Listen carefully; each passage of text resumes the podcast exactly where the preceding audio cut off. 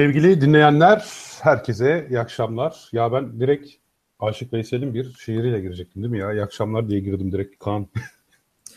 Olur öyle şeyler. Hadi Neyse, devam söyleyelim yine. Ben giderim adım kalır, dostlar beni hatırlasın demiş ya Aşık Veysel. Evet Biz hepimiz bugün- bir gün gideceğiz. Bakalım nasıl hatırlanacağız. Bakalım nasıl hatırlanacağız. Bunu geçen hafta konuşmuştuk aslında. Hayat memat diye. Ama bugün, Evet. Bugün böyle biz gideceğiz ama ardımızdan hatırlayan kimsenin kalmayacağı bir senaryoyu konuşacağız Kaan'la.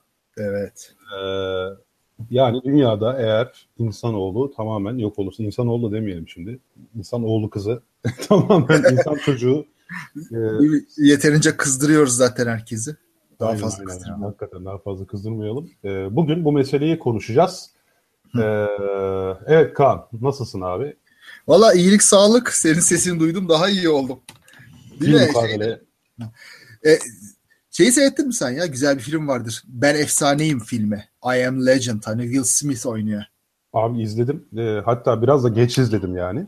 Hı. Ee, bayağı güzel film. Etkileyici. Etkilendim Şey- yani. şey oluyordu böyle e, bir salgın oluyor. Salgın hastalık bütün neredeyse bütün insanlığın sonu geliyor. Bir tek bir adam New York'ta bu hastalığa çare bulmak için uğraşan bir askeri doktor uğraşıp duruyor ve bir tek kendisi ve köpeği kalmış. Aradan böyle yıllar geçmiş. 3-4 yıl gibi. Ve New York'ta sokakları otlar bürümüş. Her yerden ağaçlar fışkırmış binaların içine kuşlar, kurtlar yuva yapmış. Aslanlar, geyikler dolaşıyor. E, işte 41. caddede bilmem ne. Böyle enteresan bir şeydi. Bayağı da gerçekçiydi böyle şeyler. 41. Yalan cadde detayını niye verdin abi? Orayı anlamadım şu. Hani New York'ta bir imaret camii var. Altında sahaf var. Orayı diyorsun galiba. 42, lan 42. cadde mi demek lazım? Orasıydı meşhur olan değil mi? Renkli olsun. Yüzümüze gözümüze bulaştırdın. Sen ne karıştırıyorsun? Ya Serdar dinleyicilerimiz arasında bir kere Serdar bunu anlattığım için özür dilerim.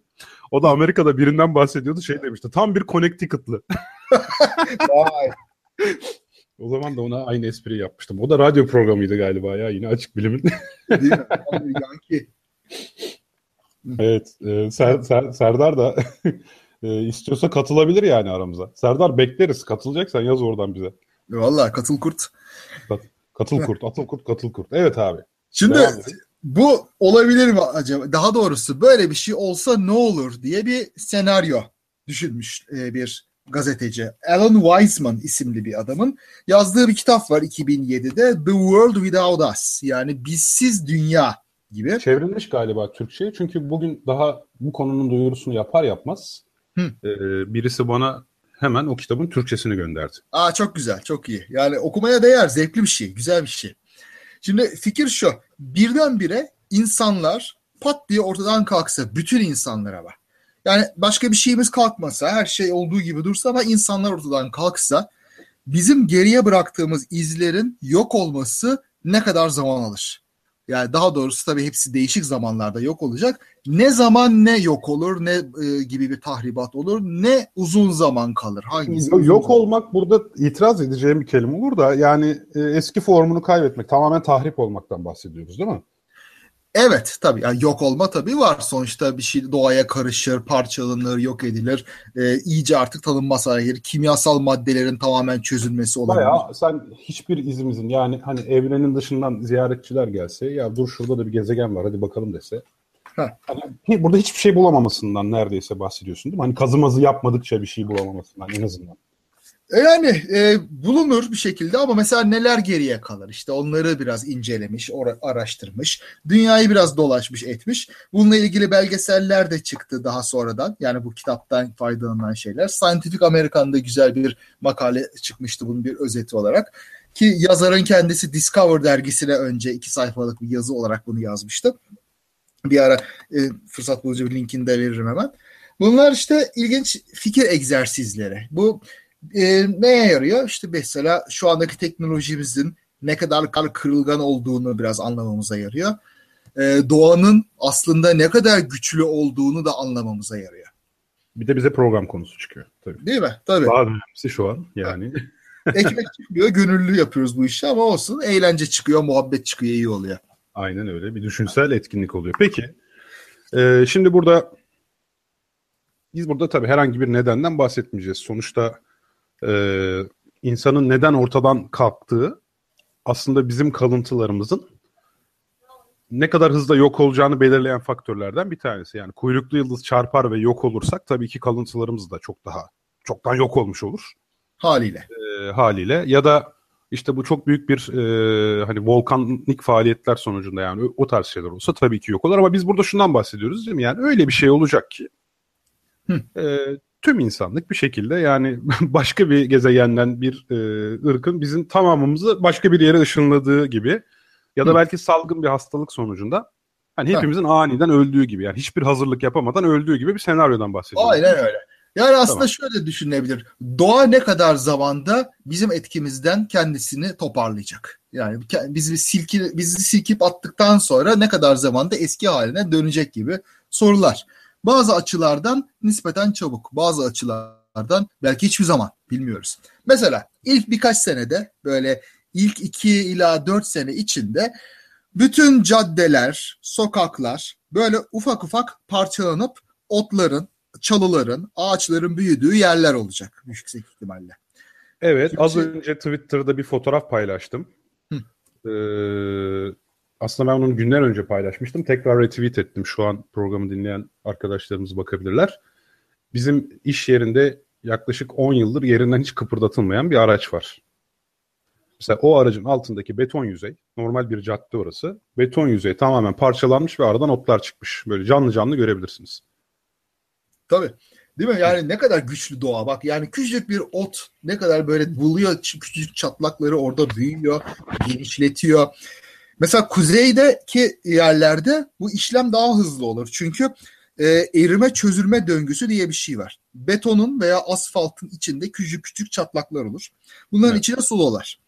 Böyle kış zamanında veya baharda mesela geceliğin bu donar. Donan tabii su genişliyor. Çatlağı genişletiyor.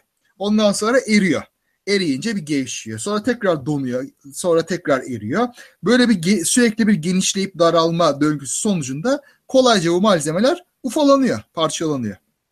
O zaman da bunların dağılması çok daha çabuk oluyor. Bizimkisi daha ılıman bir iklim tabii. O yüzden o kadar çabuk olmaz ama yine de mesela kaldırımda maldında orada bitmiş otları görüyoruz yani. Azıcık bakmasan birkaç sene hemen her tarafı ot bürüyebiliyor. Yani bu nispeten e, Buranın hava sıcaklığı şeye de uygun. E, buranın hava sıcaklığı da otların daha hızlı büyümesine neden olabilir. Değil mi? Doğru. Aynen öyle. Öyle mukayese edince e, buradaki de öyle bir avantaj var. Tabii. Ee, peki. Tabii daha güneye gidersek kurak yerlerde falan bu çok daha yavaş olacak. Daha olduğu gibi kalacak binalar. Gerçi her bölgenin or oranın mevsim şartlarına uyum sağlamış kendi otları var. E, kendi bitki örtüsü var. Hani belki e, sıcaklıktan ziyade otların ne kadar hızlı büyüdükleri, küçüldükleri falan da bir e, faktör olabilir yani. Muhakkak. Ondan sonra tabii e, vahşi yaşam. Ya, vahşi demeyeyim ben vahşi lafını seviyorum. Yabani hayat. Çünkü vahşi biliyorsun vahşet uygulayan demek. Doğada vahşet yok. Adam yabani hayatını sürdürmeye çalışıyor. Yabani Peki. hayat tabii gelecek geriye.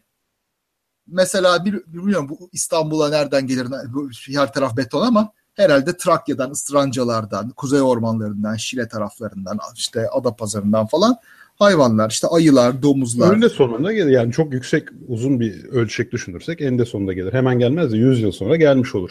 Valla 100 yıla kalmaz söyleyeyim bir 5-10 e, sene içinde yine yaban hayat burada bayağı bir kuvvetlenmiş olur.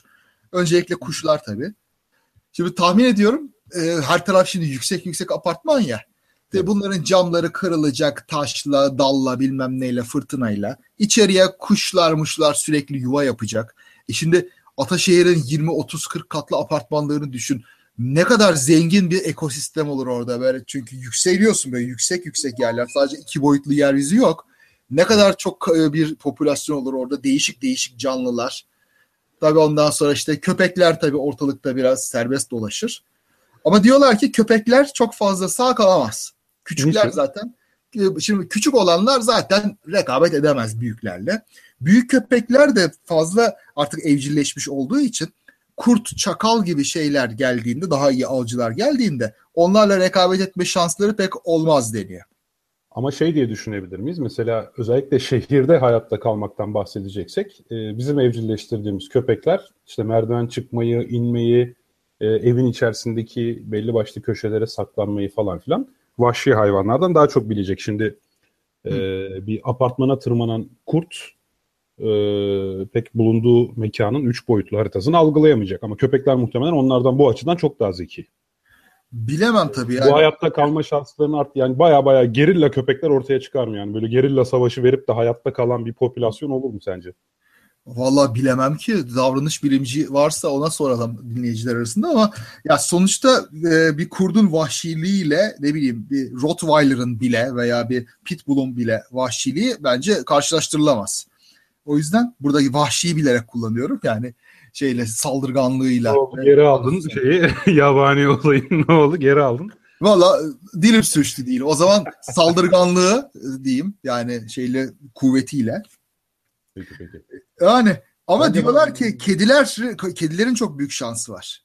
Hadi ya. Aa o neden? E şimdi Yine kediler dört, yine dört ayak üstüne mi düştü abi? kediler müthiş canım. Vallahi yine dört ayak üstüne düştüler. E neymiş onların şansları? E şimdi kediler köpekler kadar uzmanlaşmış bir evcil hayvan değiller. Köpekleri çok fazla değiştirdik. Çoban köpeği yaptık, bekçi köpeği yaptık, küçücük yaptık, büyücük yaptık falan. Kediler olduğu gibi kalmış aslında. Ve kediler çok kolay bir şekilde vahşileşebil yani yabanileşebiliyorlar. Hep dilim sürçüyor. Abi ne olacak vahşi de boş ver ya. Tamam ben şey yapmam sonra sana. Yabanileşebiliyorlar kolaylıkla. Ve senin dediğin avantaj kediler için daha da fazla var. Her türlü küçük köşeye girmek, küçük hayvanlarla ye- beslenip hayatını idame ettirebilmek gibi şeyler. İşte kuştu, sürüngen, şimdi işte kemirgendi öyle şeylerle kolay yaşayabilirler. Her türlü küçük deliğe de Kedinin giriyorlar. şeyi skalası daha geniş. Yiyecek skalası. Herhalde doğru. Balık da yiyor, balık da yiyor işte ne bileyim dediğin gibi kuş, küçük hayvanlar vesaire falan filan ve bu arada yani en, tabii ki köpeklere göre daha küçükler bu arada. Enerji ihtiyaçları daha az. Yani daha köpeklerden daha az beslenerek çok daha uzun süre hayatta kalabilirler kediler. Aynen öyle. Artı daha çevik ve hareketliler bu arada. Yani e, köpeği yani küçük köpeklerin dediğin gibi büyük köpeklerle rekabet etme şansı, dövüşte kazanma şansı falan yok. Kediler anda- çevikliği sayesinde büyük köpeklerle bile dövüşte kazanabiliyorlar yani. Tabii. Valla şu anda karşındaki sepette miskin şişko kedi uyukluyor. Ona bakınca hiç öyle çevik falan gibi gelmiyor insana ama Seninki ölür abi. Seninki hayatta kalmaz yok. Tabii canım benimkisi zaten yağlı böyle hemencik yakalarlar. Dişi bile yok zaten garibimin. Bir tek dişi var böyle. mevcut yağ stoklarıyla bayağı uzun süre yaşayabilir belki. Ve işte yani garibimin pençesi var da işte dişi yok. Artık bir şey de kesemez. Ne yapacak bilmem. Garibim Neyse. ya. Abi sen bence bir süre daha yok olma ortalıkta şey yap yani insanlık Evet. olarak. Evet yani kedi ölene kadar ortalıkta bulunma planım var. Belli olmaz tabii. Şey Evet. yok mesela farelerin soyu tükenecek muhtemelen. Çünkü fareler bizim çöplerimizle en çok yaşıyorlar. Yani en büyük besin kaynağı biziz. Bizim çöplerimiz olmayınca yiyecek bir şey pek bulamayacaklar. Etraftaki avcılara da yem olacaklar. Peki fareler eklem bacaklılarla beslenmiyor mu? Ee, işte ne kadar bulacaklar? Ne kadar bulurlarsa onu o buldukları kadarıyla yaşayabilecek bir popülasyona inecekler. Şimdi eklem bacaklılar aleminde rekabet daha yoğun. Çünkü senin vahşileşmek demekten kaçındığın o ortamda Hı. temel besin maddesi muhtemelen eklem bacakları olacak bir süre sonra. O küçük hayvanları besleyen ve o eklem bacakları avlamak konusunda en büyük rekabet zannedersem orada yaşanacak ve e, fareler bizim atıklarımızla beslendiği için avcılık kabiliyetleri diğer hayvanlar kadar yüksek olmayacak. Çok yüksek olacak. Muhtemelen. Yani. Muhtemelen. İşte o açıdan kediler de bayağı avantajlı. Onların elinde hiçbir şey kurtuluyor. Kediler tam bir katil ya. Valla. Değil mi? Valla biz şeyde bir ara Şile'de yaşarken ve bir lojmandaydık. Etraf böyle ağaçlık falan filan. İki kedimiz böyle ara sıra eve kertenkele getirir, işte fare getirir, böcek getirir. Ne bulsalar getiriyorlar. Bir de böyle orman falan da değildi. Bildiğin böyle güzel peyzajı yapılmış bir yerdi ama bulunuyordu. Yani iyi avcılar bunlar. Miskin ev kedileri bile olsalar. Valla iyi kedi, kedi övdük yalnız ha. Kedi iyidir ya. Herkese Vallahi lazım. kedi övdük yani. Benim de vardı ya eskiden kedim bu arada. Yalnız Ha. değilsin yani. Hadi ya ne yaptın sonra? Evet. Kedi daha sonra kediye bakabilecek birisine vermek zorunda kaldım. Benim günde sabah 7'de evden çıkıp gece 11'de geldiğim günlerdi maalesef. Oo tabii o zaman olmaz. İyi yapmışsın. Evet, kedi maalesef evde çok sıkılıyordu yani. E tabii. Tabii. Bol kedisi olan bir abla aldı sağ olsun. Hah iyi neyse. İyi bir eve gitmiş yani. Gitti gitti o sonra yüzüme bakmadı vallahi. Ve bakmaz tabii kedi gururludur. ya nankördür diyeceğiz şimdi o günler önce yaptığımız bir programa ters düşeceğim yani. Yok ya kedi iyidir. Gururludur. Şimdi biraz sen, sen seni bıraksa birisi. Sen, sen seni bıraksa birisi bir yere bakar mısın yüzüne? Ya. Bakmam abi tabii ki bakmam yani.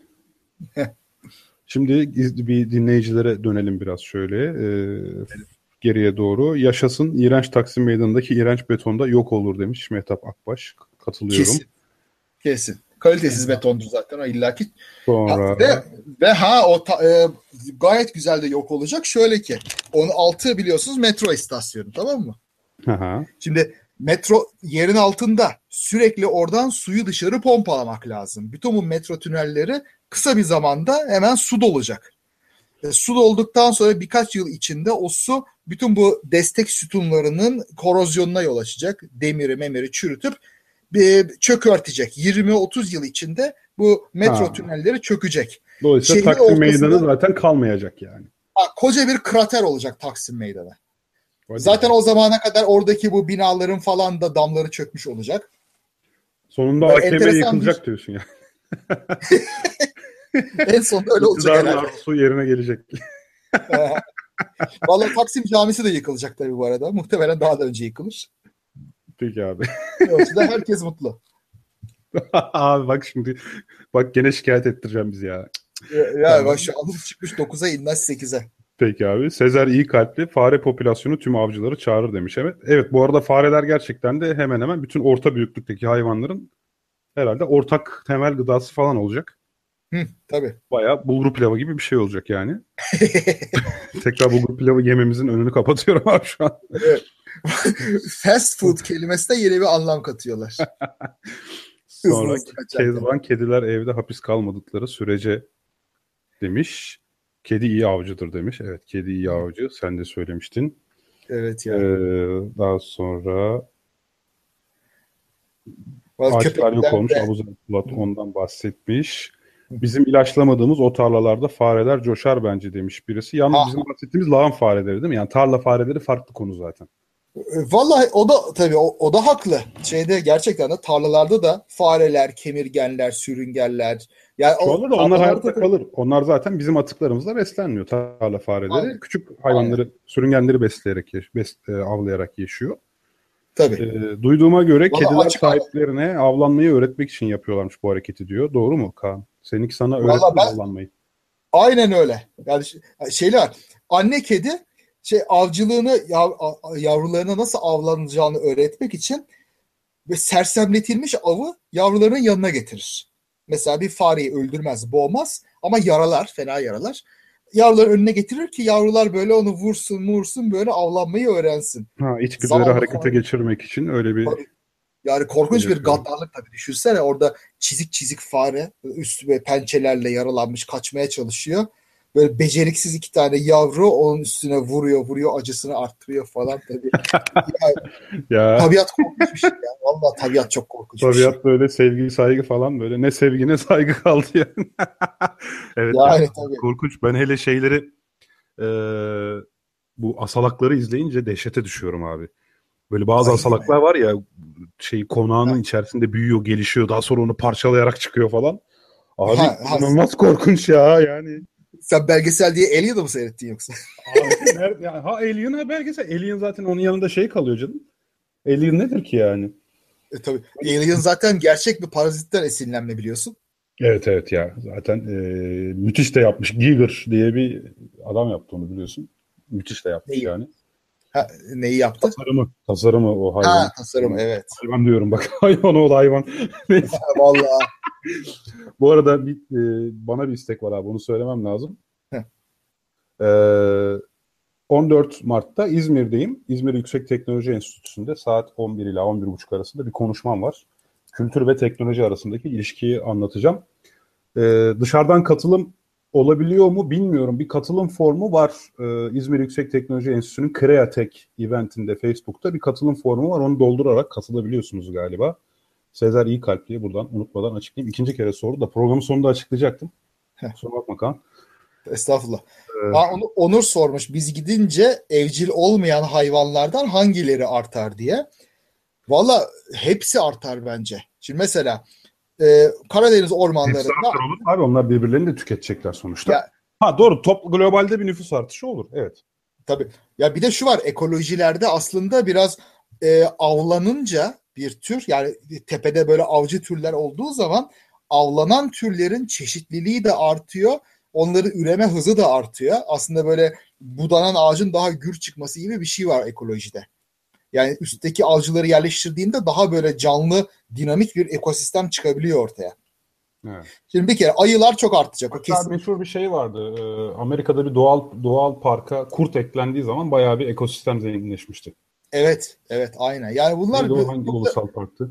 İnsan zihninin çok da ölçemediği karmaşık ilişkiler. Yani o yüzden de bunlara çok müdahale etmemek lazım. Onu da ekleyelim. Tabii tabii. Geçen hafta da Terraforming'de konuşmuştuk ya. Yani hiç bilmediğimiz parametre. O Avustralya'daki şey gibi, tavşanlar gibi. Tabii. Ee, bir de şey var. Onur yine Onur Arpat yazmış sohbete. İnsan dünyaya hakim olunca kendi evcilleştirdiği hayvanlar dışında diğer hayvanların sayısı azalttı diye doğal yaşam alanı. Şimdi Amerika'ya normalde Amerika'nın ekosistemi Afrika'nın 3 katı falanmış. Hı hı. Hatta senin Amerika. gönderdiğin makalelerden birinde de yazıyordu. Amerika'ya ilk göç yapıldığı zaman e, hayvanların sayısı özellikle hatta büyükbaş hayvan diyeyim. Yani büyükbaş derken hı. onu da çok kısa anlatacağım. E, insandan korkmayı henüz öğrenememiş olan bir sürü hayvan, lama, armadillo falan filan sayıları inanılmaz miktarlarda azalmış. Hmm, tabii. İnsandan korkmayı bilmiyorlar. Bu hayvanlar hiç insan varlığında ev, evrimleşmemişler. Yani tamamen kendileri evrimleşmişler. Yani insan olmadığı bir dönemde. insandan korkmayı bilmiyorlar. İnsandan korkmayı bilmedikleri için böyle çatır çatır hayvancılık yapmaya ihtiyaç duymadan o dönem nüfus böyle çatır çatır avlayarak yok etmişler yani onları. Hmm, tabii öyle. Ee, şey de yapamamışlar bu arada. Ee, Jared Diamond tüfek, mikrop ve çelikte anlatıyordu. Şimdi biz inekleri, koyunları evcilleştirip onlardan çiftlik kurabiliyoruz. Çünkü bu hayvanlar bir sürüyü takip ediyorlar, sürü liderini. Hı. Doğru. İki kapalı alanda çiftleşebiliyorlar. Ha. Şimdi evet lamalar ve armadillolar yani Amerika kıtasındaki bunlar muadil hayvanlar sayabiliriz şeye. Yine koyuna, keçiye. Armadillo diyorsun. O evet. zırhlı hayvan. O ne işe yarıyor ki ya?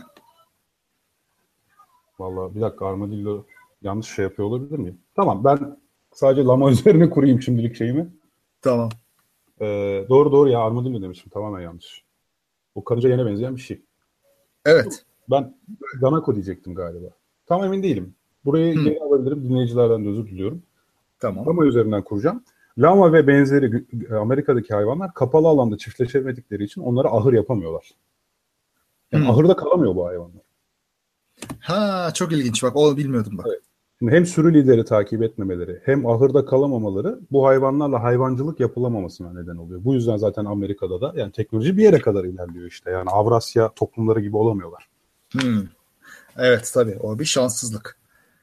Şeyde e, tabii böyle bir şey insanların ortadan kalktığı durumda aynı türler tabii tekrar geri gelmeyecek de muhtemelen tabii yeni türler çıkacak ortaya. Yeni böyle e, alanlar çıkacak. E, yok olmanın eşiğinde olanlar geri gelecek. Öyle şeyler muhakkak olur.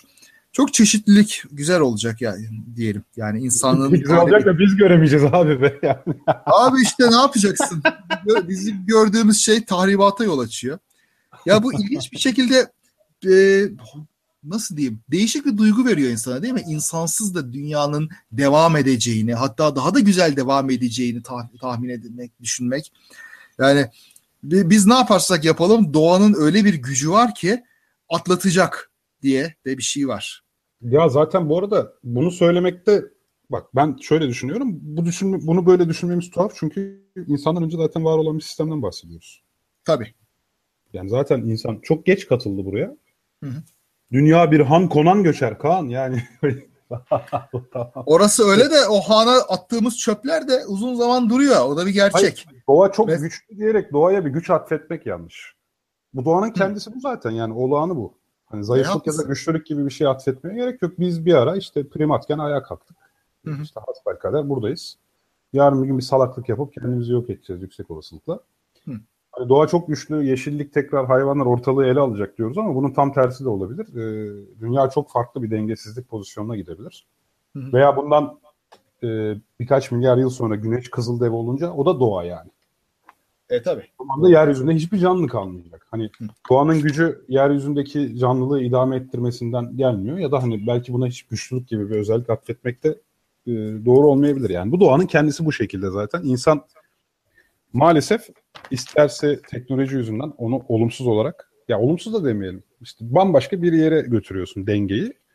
Ha, insan ortalıktan kalkınca denge yani terazinin ağırlıkları değişecek. Denge başka bir yöne gidecek falan. Hiçbir zaman dengeye oturmayacak aslında düşündüğün zaman zaten. Eh dinamik denge dediğimiz bir şeye de oturabilir. Evet. Ama tabii bizim izlerimizin ortadan kalkması bazı durumlarda çok uzun da sürüyor. Her şeyden önce mesela... Hocam santraller ne olacak abi? Ve her şeyden önce onu söyler misin? Çünkü pek çok şey elektriğe bağlı çalışıyor. Tamam santrallerde evet. şu an bazı şeyler otomasyonla ilerliyor. Operatörler mutlaka var başında. Valla birkaç e, gün bunlar çalışmaya devam eder. Çünkü insan müdahalesi olmadan da çalışmalarını sağlayacak otomatik sistemler var. Valla e, herhalde termik santraller ve diğerleri yanar biter. Artık herhalde arıza yapar belki cayır cayır yanarlar ondan sonra kapanırlar. Nükleer santraller asıl mesele tabii. E, muhtemelen birkaç tanesi böyle bir hafta içinde falan bir çekirdek erimesine uğrar ve bir yöre, yöresel bir felakete yol açarlar. Evet. Ama zannediyorum ki çoğunluğu herhalde bir öyle bir e, emniyet tedbir, tedbirlerine sahiptir ki böyle bir problem olduğu zaman kendisini kapatıp böyle bir bekleme durumuna girecektir yüksek ihtimalle. O yüzden de binlerce yıl yavaş yavaş etrafa radyasyon saçarak kalacaklardır. Öyle Peki o zaman var. bu arada bambaşka türlerin ortaya çıkma ihtimali var. Hafif radyasyonla mutasyonu hızlandırıyoruz. Ta- tabii. Şeyde eski bakan Cahit Aral ne demişti? Azıcık radyasyon iyi gelir falan tabii, demişti. Yani azıcık radyasyondan bir şey olmaz yani. O zaman bu nükleer santral çevresinde yepyeni baskın türler ortaya çıkabilir bu arada gerçekten düşününce. Ya tamam Vallahi... genelde mutasyonların %99.9'u zararlı oluyor ama Tabii. Buralarda öyle bir mutasyonla karşılaşabiliriz ki bir canlının rakiplerine göre hayatta kalma şansı artar vesaire. Muhtemelen tabii. O yani ilginç böyle cepler oluşacaktır hatta orada orada oluşup dünyanın geri kalanına yayılan yeni türler falan da çıkabilir. O da mümkün. Evet yani aynen öyle. Peki tabii. barajlar? Ne ha barajlar valla barajlar çok dayanır söyleyeyim. Yani beton çünkü o barajların oluşturduğu barajların yapıldığı beton çok kalın ve çok sağlam. Herhalde o yüzlerce yıl falan dayanacaktır ama, ama yine de, de şimdi biz insan olarak barajları zaman zaman kapaklarını manuel olarak açıp e, orada gerilim oluşursa onu almaya çalışıyoruz. Bulgaristan Hı. paso açıyor baraj kapaklarını bizim burada sel oluyor falan böyle şeyler oluyor ya. Tabii. Yani yağmurlarla kontrol dışı kalabilir ve aşırı yüklemeden dolayı baraj e, kapağı doğru. Doğru, doğru olabilir. O da tabii eninde sonunda yıkılacak. Onda kaçarı yok. Ya Muhtemelen da otomasyon sistemi varsa bile bu otomasyon sisteminin parçaları bir gün eskiyecek. Yedek parça değişimi evet. yapamadığımız için. Doğru. İşte bir şekilde baraj kapağı yıkılacak yani bir gün. Hı hı. Doğru. Onlar mesela 200-300 yıl içinde bunlar yıkılacak illaki. Asma köprüler de 200-300 yıl içinde gidecek. Yani hem e, bu asfaltın ve betonun ufalanmasıyla hem de böyle metalin e, neydi? Yorulması mıydı? Sen daha iyi bilirsin. Onun başka bir mekanizması vardı. Ha evet. Yani metal iki şekilde zaman içerisinde çürür öyle söyleyeyim. Bir tanesi yorulma. Bir tanesi sürünme. Hı. Basitçe şöyle söyleyebiliriz. Eğer sistematik olarak bir metale değişen yük biniyorsa. Hı. Yani sürekli olarak bir kuvvet bas çek bas çek yapıyorsan ya da hani bük düzelt bük düzelt yapıyorsan. Kısacası harmonik bir ya periyodik bir yük binip kalkması söz konusuysa metal bu yolla zayıflamaya başlarsa buna yorulma diyoruz. Buna verebileceğim en güzel örnek de şey bu hani açma halkalarını çocuklar şey yapar ya. Hangi harf çıkacak A, B, C, D, E, F diye böyle açma halkasını sağ sol sağ sol yaparsın. Az sonra kopar elinde kalır. Hı. Bu tipik bir yorulmadır. Hı. Ama bu arada belli bir threshold'un altında kalsaydı bu hareket o oradan kopmazdı. Yani Hı. yorulma için belli bir eşik değeri var. O eşiğin dışında kuvvet uygulamak gerekiyor. Sürünme ise zaman içerisinde metal Hı. kendi ağırlığını taşıyor ya. Ee, evet. Yani her malzeme kendi ağırlığını taşıyor aynı zamanda. Ama taşımasa bile yani üzerinde belli bir gerilim var. Onu söylemeye çalışıyorum aslında ağırlığını taşıyor derken. Zaten Hı. üzerinde bir gerilim var. Fakat işte sıcaklığın artıp azalması, ortam koşullarındaki değişikliklerle bu gerilmede bir değişiklik oluyor bu gerilimde de. Hı. Çünkü malzeme genleşiyor, geri soğuyor, büzüşüyor falan filan. Tabii. Bu, bu yolla zaten zaman içerisinde bütün metaller yavaş ama etkili bir şekilde sürünüyor ve en sonunda çat diye kopu veriyor. Hmm. Böyle çat diye kopuyor yani. Hiç ummadığım bir metal yani. Vay canına. İşte demek ki kö asma köprülerimizde de mesela olacak olan o. Muhtemelen şeylerde viyadükler falan da o şekilde olacaktır. Ve tabii bu şeyler de gökdelenler, yüksek binalar, onların içindeki çelik de zamanla o şekilde aşınacak, gidecek. Langır langır düşecekler böyle 50-60 yıl içinde. Bu yüksek binalar takır takır çökecek. Aynen. O da aynı nedenlerle zaten. Bu arada çok güzel bir soru geldi dinleyicilerimizden. Atakan Çal. Uydulara ne olacak acep demiş. Ha, değil mi? Evet. Uydulara ne olacak Kaan? Valla e, sen daha iyi bilirsin de benim bilgim şöyle. Dünyaya yakın yörüngede seyreden uydular yavaş yavaş dünyaya düşecek. Çünkü dünyanın atmosferi böyle ısındıkça hafifçe yükselir, hafifçe alçalır. Hafifçe yükseldikçe böyle uydunun üzerindeki sürtünme birazcık artar. E, sürtünme olup da enerji kaybettikçe bu dünyaya yaklaşır. Yavaş yavaş böyle e, 10 yıllar içinde bir spiral çizerek dünyaya düşecek. Ama daha uzaktakiler mesela e, gözlem uyduları vesaire gibi şeyler e, nasıl diyeyim yer e, merkez geosinkronun Türkçesi yer, neydi ya? Yer sabit. Yer, yer sabit. Ha, mesela yer sabit yörüngedekiler muhtemelen ilelebet kalacaklar. İlelebet kalacaklar demeyelim. Ee, çünkü onların da bir ömrü var normalde. Yok mu? Hatta işte yani bir madde parçası olarak bazen vuruyorlar falan bazı uyduları ya. E ama madde parçası olarak yok tabii çalışma çalışmaz bir yerden sonra. Evet çalışma bir, bir süre sonra çalışmayacak. Peki ama bir geçen taş parçası. Güneş rüzgarı falan onları etkiliyor mu? Hareket ettiriyor e, mu? E, İlla ki ama bu milyonlarca yılda falan bir şey etki gösterecek bir şey olur. Anladım. Ama eğer zaten bir tanesinde bir sıkıntı olursa bu Gravity filminde olduğu gibi baya baya yörünge dışında bir e, kaos oluşabilir değil mi? Bir enkaz kaosu. Valla olur da o Gravity filmindeki abartı abartıydı biraz. Yani böyle çarpışma ihtimali falan olağanüstü düşüktür. Çünkü uzay çok geniş bir yer. Dünya yakınında bile çok geniş bir yer. Bak Serdar söylemiş arada yörünge düzeltme yapıyorlar diyor. Evet bazı uydulara buradan üzerindeki minik roketler aracılığıyla Hı. arada onlar öyle yörüngeden çıkıyorlar. Onları geri yerine sokuyorsun. Onu evet. yapan kimse olmayınca Onların da düşme olasılığı var bu arada. Ha yok Muhtemelen... düşmezler de e, dünya etrafında böyle garip ha, e, kaotik bir yörüngeye girerler. Yani çünkü enerji kaybettirecek bir sürtünmeye orada maruz değiller. Yani e, jeosentrik yörüngede. Canberk Bal sanayi ve insanlar tarafından küresel değişmeleri tetikleyen etkenlerin de durmasıyla mantıken dünyanın farklı bölgelerindeki mevsimsel iklim değişiklikleri de görülmesi bekleniyor. Şimdi evet Canberk Bal doğru söylüyor karbon Hı. emisyonu sıfıra inecek yani birden. Ha, inecek ama tabii karbondioksit kalkmayacak birdenbire ortadan. Yani bu kitabın ama yazarı... Yok, bizim ürettiğimiz bizim ürettiğimiz kar... egzoz egzoz işi bitti abi. Benzin yakma işi bitti. Öyle düşün. Aynen. Ha, doğru orası öyle. Benzin ama karbon, karbondioksit epeyce yüksek miktarlarda kalıyor. Şeyin bu kitabın yazarının hesapladığına göre uzmanlara danışıp e, endüstri öncesi de, seviyeye inmesi 100 bin yılı bulacak tam olarak. Hmm. 100 Tabii, bin yıl diyorsun. Evet, ama, ama bitkilerin san... artması etkilemeyecek mi? Bitkiler inanılmaz artış gösterdi. bitkiler sonuçta karbondioksit alacak ama sonunda onlar çürüyünce o karbondioksiti yine salacaklar. Asıl ha. mekanizma denizlerde. Deniz suyunun karbondioksiti emmesi var. Ve karbondioksiti yüzey suyu emdikçe bu aşağıya çökecek ve aşağıdan derin sulardan karbondioksitsiz taze su deyip o çıkacak. Böyle bir e, çökelme süreci oluşur. Ve, tamam e, ama iklim değişikliği yani küresel ısınma süreci durmuş oluyor. E, İlerlemiyor artık daha fazla yani. Eh daha fazla artmıyor doğru. Ki zaten 15 bin yıl sonra tekrar bir buzul çağına gireceğiz. Buzullar yine böyle Kuzey Avrupa'yı, Kuzey Amerika'yı kaplayacak. Buralara kadar inmez tabii Türkiye'ye kadar ama e, burayı da muhakkak etkileyecektir. Orada da zaten böyle şu andaki endüstri çağı uygarlığının çoğunun odaklandığı yerler buzulların altında kalacak. Buzullar ilerleyip bunları dümdüz edecek. Bir iz bırakmayacak muhtemelen.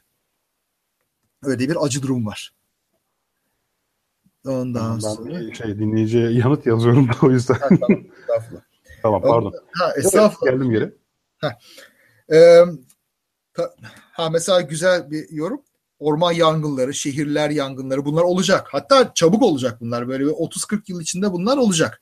Çünkü her tarafı ot, ağaç, kuru dal bürüyecek. Her tarafta bunlar olacak. Yanıcı şeyler. Bir yıldırım çakmasına bakar. Her tarafta böyle ne bileyim kitaplar, perdeler, mefruşat, şunlar bunlar olan binalarda tabii kuru çıra gibi yanacaklar. Şimdi şey var, doğal gaz boruları da e, zaman içerisinde korozyona uğruyor, inceliyor, aşınıyor. Veya Tabii. işte bahsettiğimiz mekanik etkilerle zaten çatlayabilir, şu olur, bu olabilir falan. O borularda kalan e, gazlar yanmayı bekliyor olacak zaten böyle. Muhtemelen. Ufacık bir yangın çıksa söndüren de yok. Dediğin gibi kitaptır, ahşap mobilyalardır, onlardır, bunlardır derken zaten birkaç sağlam yangın çıkar yüksek olasılıkla. Ama sonra herhalde ya zaten insan yokken de orman yangınları çıkıyordu bu arada. Tabii. Pek çok hayvan ateşten kaçınmayı bu yüzden biliyor. Bizim yüzümüzden değil yani. Ki Yeterli orman yangınları da dünyanın, ya, tabiatın e, dengesinin önemli bir parçası.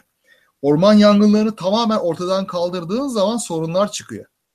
Hmm. Yani mesela şöyle oluyor. Bir orman yanıyor. Bir yere kadar yanıyor. Ondan sonra duruyor. So, ama evet, sen aşırı büyük yanması... ağaçlar diğer ağaçları çok baskılıyor değil mi rekabette bildiğim kadarıyla. Bir, heh, biraz diğer öyle. bitkilerin gelişimini çok baskılıyor. Orman yangınıyla böyle tekrar bir yenilenme sağlıyorsun. Hatta bir orman yangınından çok değil 2-3 sene sonra her yeri tekrar otlar ve ağaçlar kaplıyor zaten. Aynen. Hiç e, de bazı tohumlar özellikle orman yangınlarını bekliyorlar e, çatlayıp da yayılmak için. Aman. Hadi Öyle ya. bir insanlıkları var. Evet. Bir şey. Yani bu çok güzel bir adaptasyon var orada. Bir de şu var. Bir orman yangını genellikle sınırlı kalıyor. Yani bir yere kadar yanıyor, geçiyor. Ama mesela insan müdahalesiyle biz aman ormanlar hiç yanmasın hemen müdahale edelim diyerek en ufak yangını hemen söndürürsek sonra kontrolden çıkan bir tek yangın bütün ormanı çok inanılmaz büyük bir bölgeyi tamamen tahrip ediyor. Onun bir matematiksel kuralı vardı ya. Onun bir ben, matematiksel modeli var. Buna orman yangını modelleri var. de deniyor hatta. Ee, self-organized criticality denen bir matematiksel kavramın bir katsayı var. %49'u geçerse o yanarsa tamamı yanacak demek. Ha, onun gibi. Bu vardı. Tamam o, tamam. İşte perkolasyon denen bir ha, şey. Percolation tamam. Şeyde tamam. hatta e, herkesi de duyurayım. Coursera'da Model Thinking diye bir eğitim var. Hı. Çok memnun kaldım ben. Onu almıştım. Ee, orada percolation'ı Evet öğrenmiştim. Bayağı e, güzel bir şeydi yaklaşımdı yani. Aynen öyle. O açıdan yani şu, şunu da öğrendi yani şu anda insanlar mesela Kaliforniya'da falan artık yangınlara çok fazla müdahale edilmiyor. Hatta kontrollü tutuluyor. E, biraz böyle hem kendini yenilesin hem de bir e, ilerideki daha büyük yangınlardan biraz korunalım diye bir fikir var şu anda ekolojide. Neyse yani o tabii doğada olacak. Doğada yanıyor, düzeliyor, yanıyor, düzeliyor. Ama tabii her taraf orman olacak. Şimdi e, enteresan olsun bir heh, olsun olsun. E, yani şeyde Polonya'da eskiden Polonya'da olup şimdi Polonya ile Belarus sınırında olan çok eski bir orman var. E, ismini telaffuz etmem bayağı zor. Białowieża gibi bir ismi var. Şey kadar zor değilmiş abi. İzlanda yanardağları kadar zor değilmiş. evet, evet. Şimdi bu e, 1200-1300'lerden beri dokunulmamış bir orman. E, işte asilzadelerin avlanma bölgesi falan olarak bir kenara konmuş. Ondan sonra Çar sahip çıkmış. Sonra işte Birinci Dünya Savaşı, İkinci Dünya Savaşı biraz böyle yontmuşlar kenarından ama yine bir çekirdek kalmış. Bu eski çağlarda bütün Avrupa'yı, Avrupa düzlüğünü kaplayan antik ormandan geriye kalan tek parça. Ve bunun resimlerine falan baktığınızda e, internette arayıp müthiş bir orman. Ya böyle efsanelerde, masallarda böyle korkutucu orman olarak gözünüzde canlandırdığınız ne varsa ta kendisi. Devasa kütükler, böyle koyu bir yeşillik örtüsü, işte içinde dolaşan bizonlar, kurtlar, tilkiler, geyikler. Bizon var yani burada. 800 tane bizon var orada yaşayan Avrupa bizonu. Karanlık, böyle dallar arasından sızan ışıklar falan çok etkileyici görüntüler. Bir zamanlar Avrupa'nın tamamı böyleymiş. E, Türkiye'nin de yani. Tabii yani Türkiye'nin de Anadolu'nun da böyle olduğunu işte duyuyoruz, okuyoruz e, ve biliyoruz da geçmiş kuşaklardan. Abi ormanın adına bir sohbet penceresini bir ara Ha. Yaz demeyeyim kopyalayıp yapıştırabilir misin? evet şey yapayım. Link yapıştıramadığım için bir yılmıştım oraya bir şey yazmakta ama hemen yazayım şimdi link penceresine. Ee, Bana yaz ben oraya linki yapabilirim. Yapıştırabiliyorum. Heh, link bulamadım da şurada. Google beni seviyor. Ee, şimdi bu bütün e, dünyanın diyeyim ya da bu bölgelerin ılıman iklimin böyle bir ormanla kaplı olduğunu düşünelim. Yani bu müthiş bir şey. İçindeki hayvanların, ekosistem falan ne olduğunu düşünelim. Tabii yüzlerce yıl geçtikten sonra şehirlerimiz devasa höyükler haline gelecek. Höyük dediğimiz nedir zaten? Yani bir yere bir yerleşim kurulur. Ondan sonra orası yıkılır. Tamam üstünü toprak kaplar. Aynen. Böyle sonra sonra üstüne bir daha şehir kurarlar. Çünkü ikinci defa geldiklerinde aa burası iyiymiş buraya şehir kuralım derler. Böyle böyle büyür höyük. Ya da o şehrin eski bir kalıntısı olur orada. O kalıntıya yerleşir birileri. Oradan gene devam edilir. Aynen. Ki şehrin başka bir parçası daha vardır. Tabii. Mesela Truva öyle yedi kattır. Yıkılıp tekrar üstüne yapılmış. Yıkılıp tekrar üstüne yapılmış. Kazdıkça alttan yeni katlar çıkmış. Evet. İşte büyük şehirlerimizde böyle e, dikkatli gözle bakılmadıkça anlaşılmayan tepeler haline gelecekler böyle. Kazdığın zaman tabii altından eski kalıntılar, binalar, çöpler mesela çıkacak biliyor musun? Yani bu çok ileride zeki yaşam tekrar oluşur da arkeoloji falan yapmaya kalkışırlarsa çöplerimiz muhtemelen kalacak. Çünkü havasız susuz bir ortamda olursa bunlar bozulmadan epeyce duracaklar. Bizimle ilgili iyi fikirler edinebilirler o durumda yani ne olduğumuzla ilgili en azından. Evet ama bilgi birikimimiz tamamıyla ama tamamıyla yok olacak. Ee, yüksek ihtimalle. Tabii yazılı bir şey belki kalabilir. Çünkü kağıt yani iyi şartlar altında dayanabiliyor. Yok kağıt maksimum 100 yıl dayanır abi. Yok eski papirüsler böyle Mısır papirüsleri falan 3000 yıl 4000 yıl papirüs kalmış. kağıt değil zaten. Papirüs Hı. malzeme olarak kağıt değil. Şimdi papirüse yazarsak yine kalır. Hı. Öyle Ama bizim şu an selüloz bazlı kağıt dediğimiz şey senin kütüphanen bile 50 sene sonra eline bir kitap alınca elinde parçalarını verebilir yani. Ya şimdi de var 50-60 senelik kitaplarım evet bayağı sararmış ama sonuçta havaya maruz kalmakta şu anda. Güneş ışığına falan maruz kalıyor. Ee, kağıt böyle uygun şartlarda bayağı dayanan bir şey aslında bakma. Yani böyle karanlıkta havasız bir ortamda falan kaldığında bakılabilir. Mesela çöp yığınlarının içinden 100 senelik gazete kağıtları çıkarabiliyorlar. Hala okunabilir durumda. İşte tesadüfi. Biz sadece dayanabilenleri görüyoruz. Hani orada evet, öyle tabii. bir selection bias var. Orası öyle. Baya bayası bir dayanamıyor yani. Tabii fosil yani gibi. Şekilde. Yani şans. Evet. Şans. Ya da onu o an eline alırken bile aslında ona zarar verme potansiyelim var. e, fakat fakat bu sorunla da ilgilenen birileri var biliyor musun dünyada? Şimdi öncelikle şöyle söyleyelim. Biz geçmişte e, dediğin gibi papirüsler e, hayatta kalabilen onlardan bilgi edinebiliyoruz ama daha önemlisi taşlardan elde edebiliyoruz. Taşlar çok dayanıklı. Taş tabii doğru.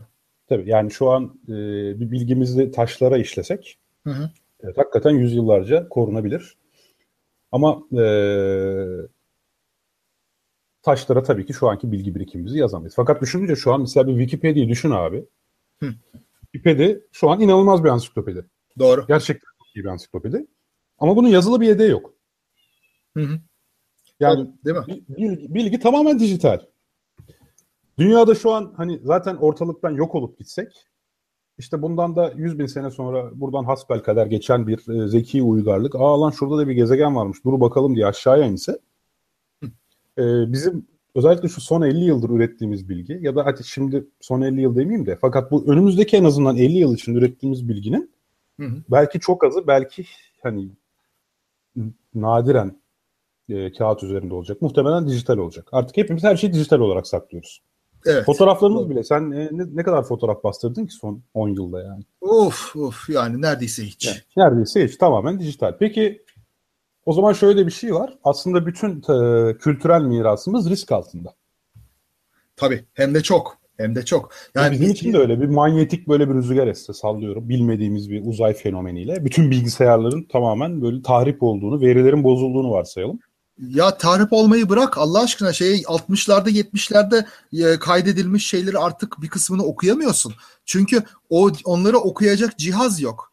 Cihaz olsa onu bağlayacağın yazılım yok onu okuyacak. Ama yaparız hani bunlar kritik olsa yapılır öyle değil mi bir şekilde? Yok ya unutul o bilgi bir unutulduktan sonra yani yapamazsın. Değil. Yani kalmış böyle bekleyen artık okunamaz dediğin pek çok şey var. Bu çok ciddi bir sorun. Yani ben şey düşünüyorum birkaç yüzyıl sonra bu dönemi karanlık çağ olarak anacaklar gibi geliyor. Çünkü hiçbir malzeme yok. Eskiden yazışmalar varmış, kağıda yazılmış. Şimdi e-mail var. Mektuplar falan gidiyor. vardı. Aynen yani mektuplar Tabii. çok büyük Günlükler var. Günlükler vardı eskiden. Şimdi bloglar var, tweetler var. Bunu kim bulacak da okuyacak? Ve bunların Evet. hepsi günleyebilir. Tabii. Ya birkaç sene önceki blogu bugün bulamıyorsun. Linki açmaya çalışıyorsun, kaybolmuş diye. Aynen öyle ya. Ben zamanında GeoCities üzerinden site yapıyordum. Şu an yok yani işte. A- al işte yani. Çocuklukta yaptığım siteler yok yani. Ha bu arada kendim onları indirmiştim. Hard diskim gümlede o da yok. Bitti. Evet. Pek çok şey kayboldu. 40 bölüm televizyon programı yaptım. Kayıp. Of of. Of. musun yani? Tabii. Yazık. Neyse buna baya baya kafa yoran adamlar var. 2012'de Hitachi'ydi galiba. Hı. İlk olarak bir e, bu konuya eğildi. Şimdi bütün hemen hemen bu hususta bir şeyler yapmaya çalışan insanların hepsi şunda birleşti. En e, bu konuda dayanıklı malzeme cam. Hı. Cam bir seramik olarak yaklaşık 1000 santigrat dereceye kadar dayanabiliyor.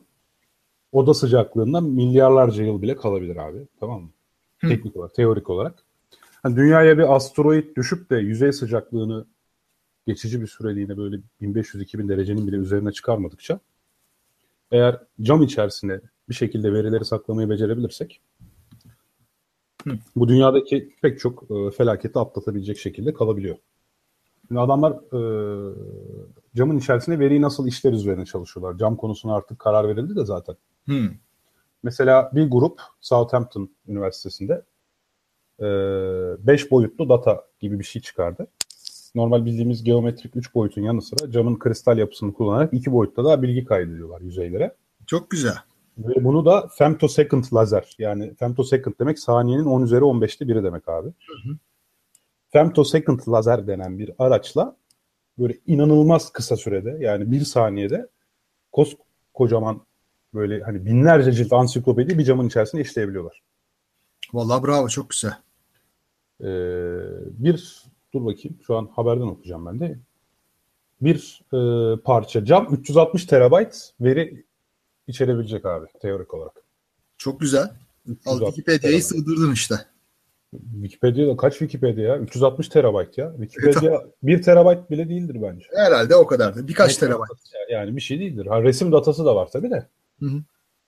Gene de aynen ben e, 360 terabayttan çok daha düşük olduğunu düşünüyorum. Tabii tabii kesin. Wikipedia'nın. Çok güzel. Ve böyle bir şey yaparsan bu gerçekten milyarlarca yıl kalabilir yani.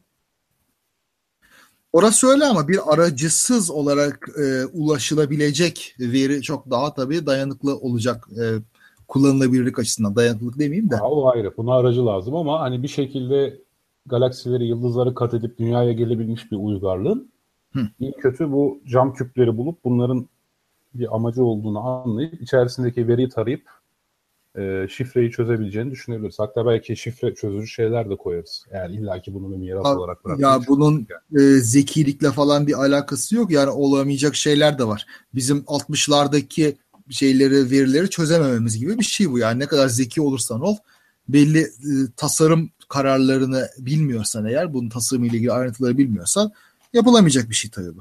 Yani öyle bir cihaz yaparlar ki herhalde böyle bir şey olursa kendi kendine otomatik olarak çalışacak. Çok sağlam. Yani elektronik e, teçhizatı da bunun dayanıklı. kalmaz ki abi. Yok teçhizatı dayanıklı yapamayız herhalde. Yani, hani veriyi dayanıklı olarak saklıyoruz da Hı. bunu okuyacak teçhizatı nasıl dayanıklı yaparız? Ha, onu da cama camla kaplarız diyorsun. Uzaylı önce gelir onu bir kırar içinden cihazı çıkarır. Ha, yok ya. Cam Ya belki izler. Belki de çok kasmamak lazım. Yani her şey ölecek, her şey ortadan kalkacak. E, insanlık da ortadan kalkacak. Şimdi kalkmazsa milyar yıl sonra kalkacak ya. Yani o Peki nedir de abi? Bu kalıcılık arzusu nedir peki? Yani niçin Zaten- hepimiz bir şekilde Tabi bu içgüdüsel bir şey her şeyden önce. Muhtemelen genlerimizi yaymayla aynı temel şeyden kaynaklanıyor. Yani herhalde öyle. Yani aman ölmeyelim duygusu, aman bir şey kalsın geri. Ölmeyeceğimizi e, kabul nasıl ölümü kabul ediyoruz tabii. On- Ondan kaçamayacağımızın farkındayız ama hiç olmazsa biz öldükten sonra geriye kalan bir şey olsunla hep avunuyoruz.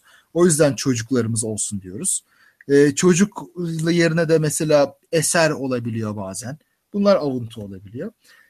Niye bizden bir şey kalsın istiyoruz değil mi? Yani ben cidden Yani aslında bunu zaten biz istemiyoruz şeye göre. Richard Dawkins'in gen bencildir. Ee, hani bakış açısına göre zaten bunu isteyen bir kalmak isteyen bir gen var. O ki kalmaya çalışıyor. Biz ameleyiz yani. Ya, tabii Dawkins'in dediği şey e, figüratif tabii. Orada antropomorfize etmiyor genleri. Yani sanki onlar istiyormuş gibi biz davranıyoruz. Yok, tabii, tabii canım yani. yani haliyle. Genin bilinci yok tabii ki de yani. Yani, yani biz istiyoruz yine. Ya ama evet. programımız öyle tabii yapacak bir şey yok. Yani benim, benim en çok üzüleceğim şey Bach'ın ortadan kalkması olur Bach'ın eserlerini yani. Bu, bu evrene bir katkımız olacaksa muhtemelen Bach'la Mozart'la falan olacaktır. Diyorsun. Başka hiçbir şey o kadar üzülmem. Vallahi bunun üzerine programı bir Bach müziğiyle kapatmak lazım hakikaten ya aslında. Hazırlıklı olsaydık iyi olurdu işte. Ben onu montajda eklerim ya sen merak etme. tamam. Şey işte. Bu arada o yüzden mezar taşları kullanıyoruz demiş evet. birisi. Yattığımız Ama bizim mezar taşımız ne olacak biliyor musun? Sana söyleyeyim. Mesela binlerce yıl sonra gelecek bir uzaylı ne, ol, ne var burada diye. Büyük okyanusun ortasında, koskoca bir okyanusun ortasında bir çöp yığını görecek. O bizim mezar taşımız olacak. Neden abi? Büyük okyanusun ortasında bir girdap bölgesi var. Ve iki ayrı e, akıntının karşı karşıya böyle aktığı ekvatorun iki tarafında ortasında kalan girdap bölgesi var. Ve orası kıtalardan böyle denize atılan plastik parçalarının işte şişe kapaklarının torbaların hepsinin birleştiği bir araya geldiği devasa bir bölge. Mesela Aha. Türkiye büyüklüğünde falan olabiliyor yani öyle öyle. Allah nasıl Türkiye büyüklüğünde abi yapmasan belki, ya. Belki daha da büyük. Yani inanılmaz büyüklükte bir yer. Şey, Peki. Bir, bu, bunu böyle iyice insanların gözüne sokan bu konuda eylem yapılmasını sağlayan bir kaptan var. Bu bir kere girmiş gemisiyle bir hafta boyunca onun içinde seyretmişler. Bir hafta. Her taraf plastik göz alabildiğine düşün. Şey olamazsın ya. ya. E niye hiç böyle bir şey duymadık ya? Bir link falan varsa Var var yani duymuşluğumuz var. Şimdi e, hazırımda yok link ama. gönderdiğin link de bu şey o işte, şey Pas- Pasifik'in ortasında e, garbage patch diye mesela arayabiliriz. Pacific garbage patch diye. Allah arayalım. Allah çok ilginç ya. E e, işte o hala duruyor yani onun temizlenmesi mümkün değil şu anda. Ve İnanılmaz bir yer. Şey olacak yani e, bundan 100 bin yıl sonra bütün çöplerimiz orada birikeceği için orada çöpten bir kule mi oluşacak diyorsun? Kule değil tabii bunlar tabii denizin dibine çöküyor falan ama Yok yok. Bir gün su da buharlaşırsa geride kule kalır. Hani ben de anladım demek Ha mesela de. tabii bu yani, şeyler yavaş yavaş bu tabii parçalanıyor bu plastikler şunlar. Ha ama, ama plastikler de bir şekilde 200-300 sene sonra parçalanıyor benim bildiğim kadarıyla. Ama tabii parçalanıyor, ufalanıyor diyeyim. O zaman da mesela planktonların veya da e, birazcık daha büyük hayvanların ağzına mağazına takılacak şekle geliyor. Yani izimiz öyle kalacak diyorsun. İzimizi tamamen Öyle öyle pisliğimiz kalacak. Pisliğimizi geride bırakıyoruz yani. Öyle bir sorunumuz var. Evet. Bu arada şey e, eski e, uygarlıkları araştıran ne oldu sana ya? Sen gülüyorsun orada. Senin kedi avlandı herhalde. Yorum ya- yazmış arkadaşlar da şey kedi mama istiyor galiba diye. Oyun istiyor aslında o yaygaracı kedimiz bizim. Sürekli böyle miyav miyav miyav kıyameti kopartır aman benimle oynayın benimle oynayın diye. Tamam abi sen programdan sonra artık oynarsın kediyle madem istiyor.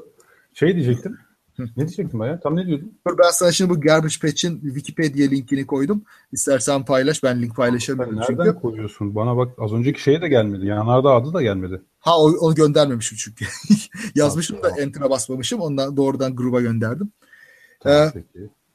Şimdi bunlar mesela kalıyor. Bunların ortadan kalkması yüzlerce, binlerce yıl alacak şeyler. E, ufalanması bile, görünmez hale gelmesi bile. Ama belki ne olur diyorsun işte e, denizin dibinde veya denizde bu polimerleri kullanabilecek e, enzimleri olan bakteriler veya başka canlılar evrilebilir. Ha, Mümkün. Tamam dur, aklıma geldi ne söylediğim. Bu arada günümüz antropologları geçmişteki e, arkeolojik çalışmalarında geçmişteki uygarlıklar hakkındaki en önemli bilgi onların çöplerinden alıyorlar biliyor musun? Tabii evet bizim de öyle olacak. Evet bizim de öyle olacak. Muhtemelen yani pek çok galaksi ve gezegen keşfetmiş bir uygarlık varsa onların da böyle gezegen arkeologları var tamam mı şu an? Yani Hı. hala e, bilim ve araştırmayla ilgilenmeyi seviyorlarsa ya da zaten aşırı gelişmişlik bir süre sonra rehavete sebep olup aman ya ne araştıracağım otur işte ye iç falan gibi bir şeye girmiyorlarsa eğer muhtemelen onların da bir gezegen arkeolojisi diye bir bilim dalı var. Ee, çok yüksek olasılıkla onlar da gezegenlerdeki yok olmuş e, akıllı türlerin hayatlarını çok yüksek olasılıkla bu çöplerden elde ettikleri bilgiyle araştırıyorlardır şu an. Ya da en azından bir gün biz öyle yapacağız. Bu kesin. Çünkü mevcut arkeoloji araştırmalarımızda bunu çok kullanıyoruz yani. Tabii. Bu ne kadar ilginç bir meslek olur ya. Düşünsene gezegenler arası arkeoloji. Abi sen ne diyorsun ya? Of. Uf, vallahi Yani da- bırakır o mesleğe girerdim kesin. Hakikaten ya. Düşünsene bir gezegene gideceksin. Zamanında şeyi biliyorsun. Ee, orada bir uygarlığın yaşadığını ve onun hakkında araştırma yapıyorsun abi. Yani inanılmaz bir şey yani. Vay canına ya. Harika bir şey. Yalnız buradaki böyle ne bileyim e, Minos şey, uygarlığının bilmecelerini falan çözemiyoruz, edemiyoruz. O bu- buradaki problemler solda sıfır kalır uzaylıların arkeolojisinin problemleri. Ama yanında. şimdi e, bilgi birikimi ilerledikçe gene günümüz problemlerine benzeyecek ya. Tabii Yani doğru. mesela şu an elimizde öyle bir arkeolojik data var ki işte Yeni Gine'de yeni bir kabileyle ilgili bir araştırma yaparken mevcut arkeolojik data yani öğrenme eğrisi dediğimiz bir eğri var ya. Hı. O öğrenme eğrisi sayesinde yeni keşifler çok daha kolaylaşıyor. Çünkü elinde data var. Yani Doğru. araştırmacıların datası var. Tabii ilk uzaya çıktığımızda ve ilk bir uzay ırkının e, antropolojisini incelediğimizde bu çok zor olacak ama zamanla kafamızda şeyler oluşmaya başlayacak. E, Tabii. Uzaydaki Mesela düne kadar dünyayı iki hafta önce mi konuşmuştuk? Sen bahsetmiştin. Sen onu okumuştun galiba değil mi İngilizce orijinalinden? Hangisini? Düne kadar dünya. Jared Diamond'ın. The World Until Ha evet. Yesterday. Evet doğru. Ee, hani Jared Diamond orada kabileleri sadece şeye göre ayırıyor ya. Ee, ya bu arada Jared Diamond insana antropolog olmaya çok özendiriyor değil mi abi ya? Çok tatlı anlatıyor ya öyle böyle. Gerçekten bayağı özendiriyor yani. Ee, bu sınır problemlerini anlatırken kabileler arasındaki şey kabileleri bir skalaya diziyor. Hı. Bazı kabilelerde böyle sınır geçişi kesinlikle yasak. Mutlaka Hı. devriye geziyorlar ya da gözetleme kuleleri falan var. Değil mi? Ee, bir de böyle da tamamen öldürüyorlar, yakaladıklarını da öldürüyorlar. Hatta bir tane Inuit e, kabilesi var. E, herkes bunu kabul ediyor abi. O sırada yanlışlıkla bastığın buz kırılır, denize düşersin. Eskaza gider başkasının e, alanında karaya çıkarsın. Fark etmez hani bu adam ölüyordu da bizim karadan çıkarak hayatını kurtardı denmiyor abi. Çatırt diye öldürüyorlar yani adamlar. Çok ilginç ya. Of of of of. Neyse işte mesela bunları bir skalaya diziyor ve ondan sonra şeyi görüyor. Bu kendi alanlarını çok sıkı koruyan, devreye gezen e, bölgeler çok zengin, verimli bölgeler. Çünkü Hmm. sadece herkes kendi küçük alanındaki e, şeyle, besinle yeteri kadar beslenebiliyor. Hı hı. Şeyler anlaşma yapmak zorunda. Zayıf bölgelerde. Ha güzel. Onlar daha serbest olmak zorunda. Yani kendi alanını koruyarak bir yere varamıyorsun. Anlaşmak zorundasın ya da savaşmak ve diğerlerini fethetmek zorundasın. Ayrı mesele. Evet. Fakat ne savaşmak, ne savaşarak, ne fethederek sadece kendi bölgelerini sıkı devriyelerle koruyanlara bakıyorsun abi. Bölge çok inanılmaz verimli yani. Herkese Hmm. yetiyor bir şekilde. Anladım. E, iyi güzel mantıklı bir strateji tabii. Ha, Ya biz aç gözlü buradan şeye varırsak uzay toplumlarını böyle yenileriyle sürekli e, farklı gezegenlerde farklı ırklarla karşılaştıkça işte elimizde böyle bir data birikecek ve başlayacağız.